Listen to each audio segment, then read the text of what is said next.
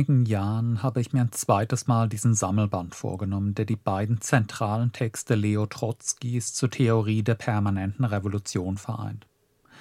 Einmal die Ergebnisse und Perspektiven, ein Auszug aus seinem 1906 erschienenen Buch Unsere Revolution, in dem er eine erste politische Analyse und Bilanz der russischen Revolution von 1905-6 unternimmt, in der er selbst an der Spitze des Petersburger Sowjets an vorderster Front gestanden war. Zweitens die permanente Revolution, die er 1930 im Exil schrieb, als Antwort an seine stalinistischen Verleumder, die die Theorie der permanenten Revolution als trotzkistische Abweichung von angeblich von ihnen repräsentierten echten Leninismus darzustellen suchten. Was ist unter dieser Theorie der permanenten Revolution nun zu verstehen und in welchem historischen Kontext wurde sie geboren? Die Kontroverse begann mit Ausbruch der letztlich gescheiterten ersten russischen Revolution von 1905. Dass in Russland, dieser rückständigsten, am niedrigsten entwickelten der europäischen Großmächte, eine große Sozialrevolution mit prominenter Rolle der Arbeiterinnenklasse und der sozialistischen Parteien ausbrach, kam für die meisten Beobachterinnen gerade in marxistischen Kreisen völlig überraschend. Fast nur die, ein Teil der Marxisten hatte seit langem eine schwere revolutionäre Entladung der unter der Knute des Zarismus nur mühsam kaschierten gesellschaftlichen Spannung in dieser von ungleicher und kombinierter Entwicklung geprägten Gesellschaft erwartet, in der eine Großindustrie mit modernsten Riesenfabriken inmitten eines vormodernen, halbfeudal-agrarischen Umfeldes heranwuchs allgemeiner Konsens bestand unter den europäischen Marxistinnen darüber, dass das von dörflichen Kleinbauernwirtschaften geprägte Zahnreich, in dem das städtische Proletariat erst eine kleine Minderheit der Bevölkerung darstellte, nicht auf Anhieb für eine dezidiert sozialistische Revolution reif sei und der Charakter dieser Revolution noch ein bürgerlicher sein müsse, dass sie im Wesentlichen die Aufgabe habe, zunächst die Bedingungen für die volle Entwicklung der bürgerlichen Gesellschaft zu erkämpfen, die in Westeuropa knapp 120 Jahre Jahre zuvor in der großen französischen Revolution durchgesetzt worden waren. Beseitigung der Monarchie sowie der Adelsprivilegien und Errichtung einer modernen bürgerlichen Republik als hauptsächlicher sozialer Inhalt Agrarreform, Zerschlagung des in erster Linie aber nicht nur aristokratischen Großgrundbesitzes und Verteilung des Landes an die Kleinbauern, um diese von feudalen oder halbfeudalen Hörigen in freie kleine Grundbesitzer zu verwandeln. Formell war die Leibeigenschaft in Russland zwar schon in den 1860er Jahren abgeschafft worden, de facto standen die meisten landlosen oder landarmen Kleinbauern aber weiterhin in einem quasi feudalen Abhängigkeitsverhältnis von den Großgrundbesitzern. Durchsetzung der bürgerlichen Grundfreiheiten, besonders Meinungs-, Presse-, Versammlungs- und Organisationsfreiheit, um optimale Agitations- und Expansionsmöglichkeiten für die sozialistischen Organisationen zu schaffen. Verwandlung der zaristischen Armee in eine unter demokratischer Kontrolle stehende Volksmiliz. Über diese unmittelbaren Ziele der Revolution herrschte, wie gesagt, unter den russischen Sozialistinnen mehr oder weniger Konsens. Darüber aber, auf welche Weise und gestützt auf welche gesellschaftlichen Kräfte diese Ziele erreicht werden sollten, bestand Uneinigkeit. Es gab im Wesentlichen drei Konzepte. Die Menschewiki klammerten sich in ihrem mechanistischen Geschichtsverständnis an die Vorstellung einer genauen russischen Kopie der historischen bürgerlichen Revolution Westeuropas. In Westeuropa hatte das liberale, gebildete Bürgertum die großen Revolutionen gegen den Absolutismus angeführt. Also musste das auch in Russland so sein. Folgerichtig kooperierten die Menschewiki mit der liberalen bourgeoisen Kadettenpartei und waren davon überzeugt, dass im Wesentlichen die Bourgeoisie die Revolution zum Sieg führen müsse. Das Proletariat wie 1789 oder 1830 in Frankreich aber vorläufig nur eine untergeordnete Hilfsrolle übernehmen könne und nach dem Sieg der Revolution erst einmal eine längere Phase bürgerlich-liberal-demokratischer Entwicklung im parlamentarischen Rahmen kommen müsse, eher an eine Machtergreifung der Arbeiterinnen zu denken sei, die dafür erst einen viel größeren Bevölkerungsanteil entwickeln müssten. Viel weniger dogmatisch und mechanistisch war die Analyse, die Lenin an der Spitze der Bolschewiki vertrat. Die russische liberale Bourgeoisie, die nur unter dem Schutz des zaristischen Staatsapparates und nur durch Ströme ausländischer Finanzhilfen einigermaßen hatte gedeihen können, sei viel zu schwach und politisch unreif, um die Avantgarde der Revolution bilden zu können. Anders als die englische oder französische Bourgeoisie in ihren historischen bürgerlichen Revolutionen müsse die Bourgeoisie des Zarenreiches, sozial und politisch eng mit dem Hochadel verbunden, noch vor dem Zenit der Revolution konterrevolutionär und monarchistisch werden, weil diese vom Zarismus und dem westlichen Finanzkapital hochgepäppelte schwächliche Bourgeoisie Russlands mit Hof und Adel immer noch mehr gemeinsame Interessen habe als mit den in revolutionäre Bewegung geratenen aufständischen Kleinbauern und Arbeitern. Nur die kleinbürgerlichen Bauernmassen und die noch relativ kleine, aber politisch besonders reife städtische Arbeiterinnenklasse seien in der Lage, die demokratische Revolution anzuführen und ihre Ziele konsequent durchzusetzen. Kleinbauerntum und städtische Arbeiterinnenschaft müssen als gleichrangige Bundesgenossen Monarchie, Aristokratie und die mit ihnen verbündete konterrevolutionäre Bourgeoisie besiegen und gemeinsam eine kleinbürgerlich-demokratische Republik aufbauen, in der die Kleinbauern die Agrarreform und die Arbeiterinnen Schlüsselstellung in der Reorganisation der Industrie und jede Freiheit politischer Organisation und Agitation bekämen.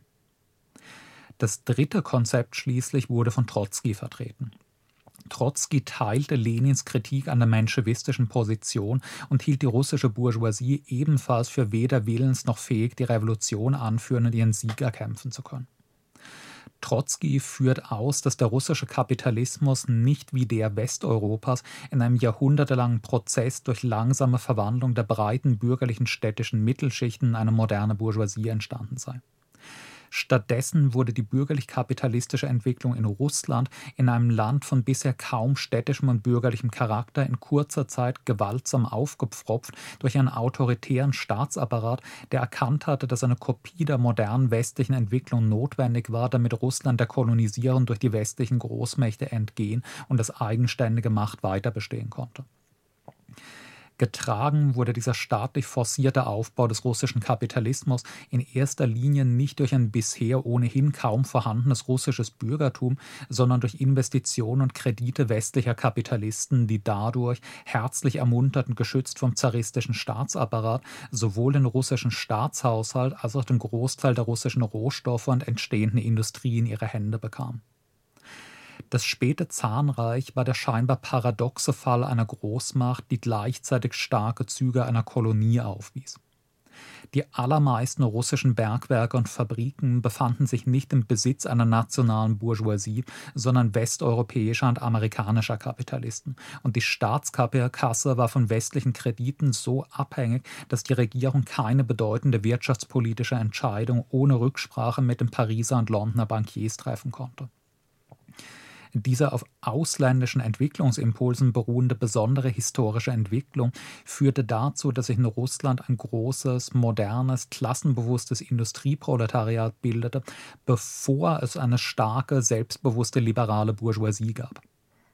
Im Russland des Jahres 1905, so Trotzkis Schlussfolgerung, war der bourgeoise Liberalismus also kein ernstzunehmender politischer Faktor, die sozialistische Arbeiterinnenbewegung aber schon.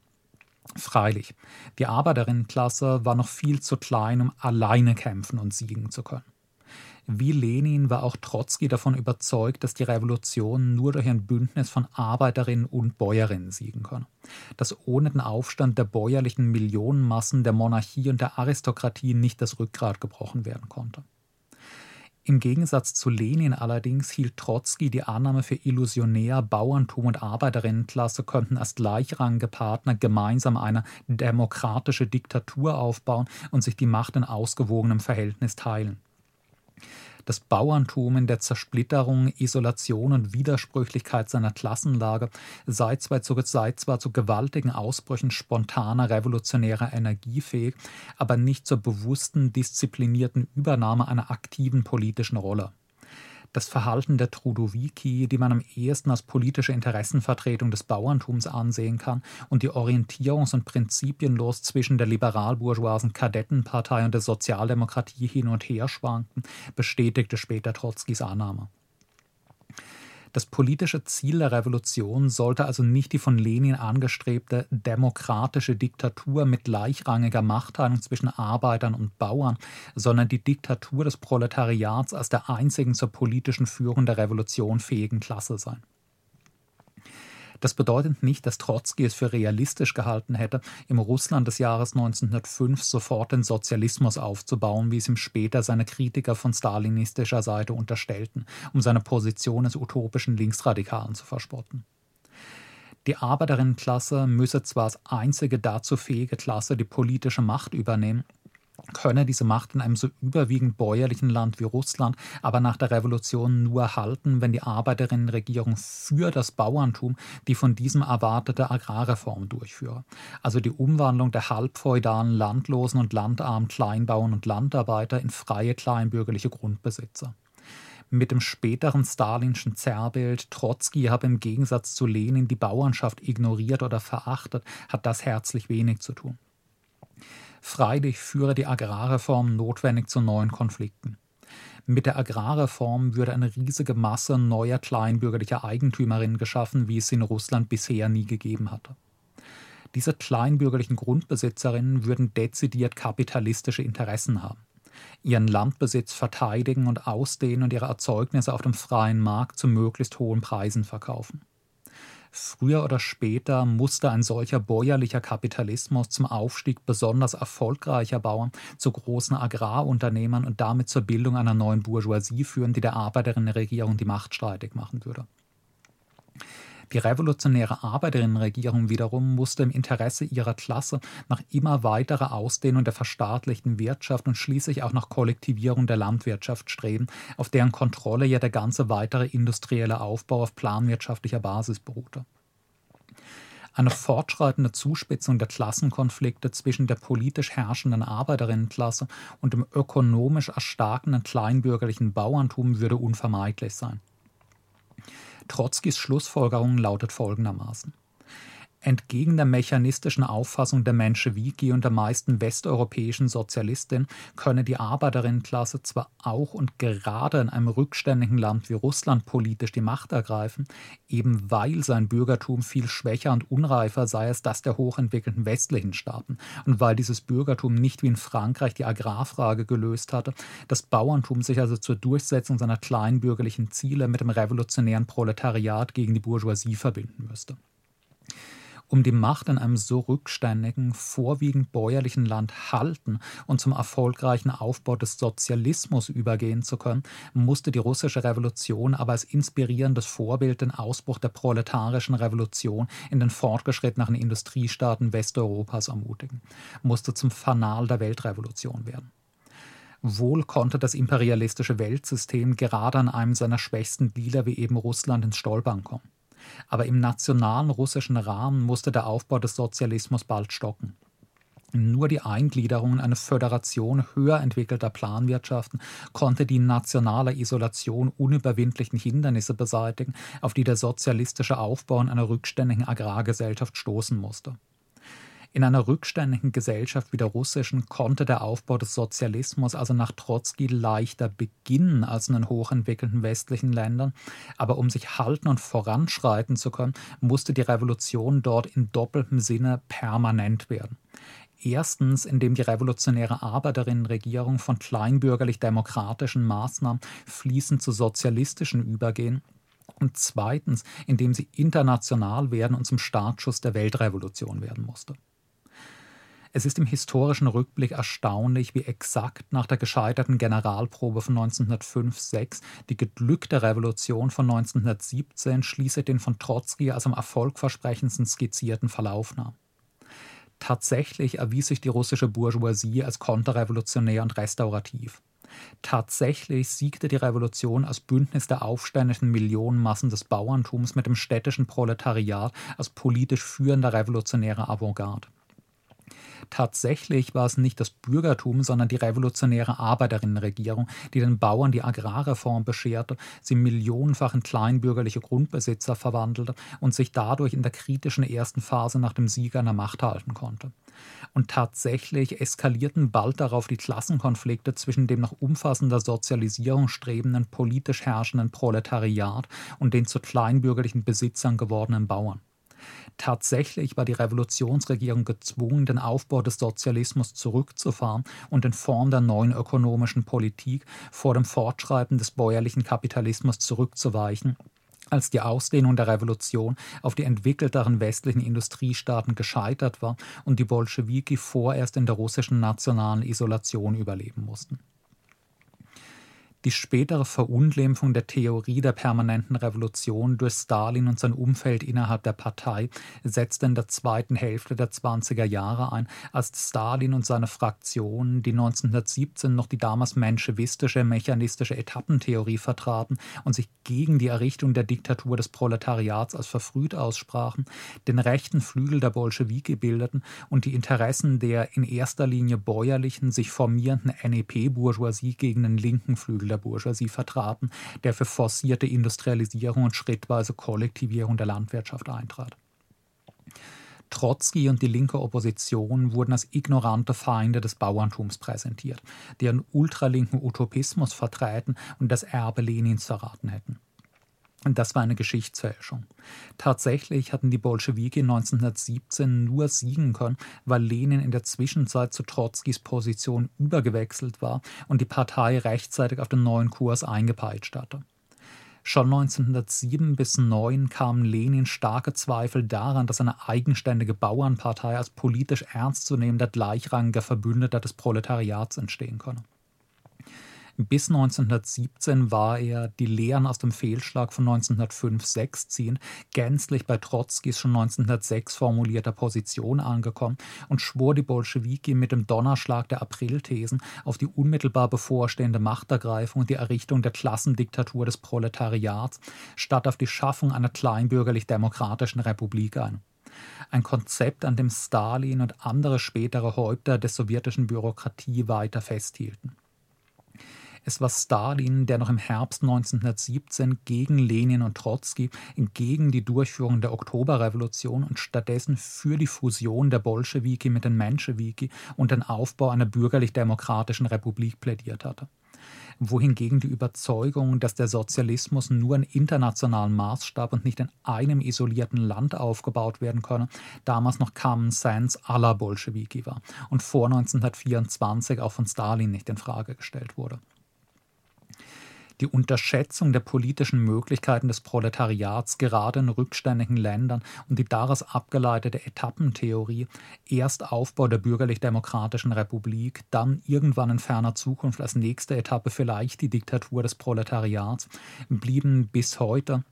auch dann ein Kernelement stalinscher Ideologie, als Stalin in seiner Politik gegenüber dem Bauerntum, das durch die NEP so mächtig zu werden drohte, dass es die Macht der Bürokratie gefährdete, eine 180-Grad-Wendung vornahm und nun zur überstürzten, ungeschickt durchgeführten Kollektivierung der Landwirtschaft schritt. Das bisherige trotzkistische Programm der linken Opposition, gegen die er bisher polemisiert hatte, also in übersteigerter Form durchführte die Etappentheorie, die von Stalin, stalinistisch geprägten Linken teils bis heute vertreten wird, ist im Europa des 21. Jahrhunderts in Gesellschaften, in denen das Proletariat mittlerweile 80 bis 90 Prozent der Bevölkerung stellt und das Kleinbürgertum auf einen unbedeutenden kleinen Rest zusammengeschmolzen ist, einfach anachronistisch geworden, aber leider immer noch von schädlichem Einfluss auf linke Strategien dass sie schon vor über 100 Jahren falsch und das für nicht in mechanistischer Erstarrung befangene Marxistinnen bereits damals durchaus erkennbar war, das geht eindrucksvoll aus Trotzkis Texten über die Revolution von 1905-6 hervor, deren Lektüre nicht nur aus historischem Interesse lohnt, sondern auch als Argumentationshilfe gegen aktuelle Neuauflagen dessen, was die Menschewiki 1905 und die Stalin-Fraktion innerhalb der Partei 1925 vertraten.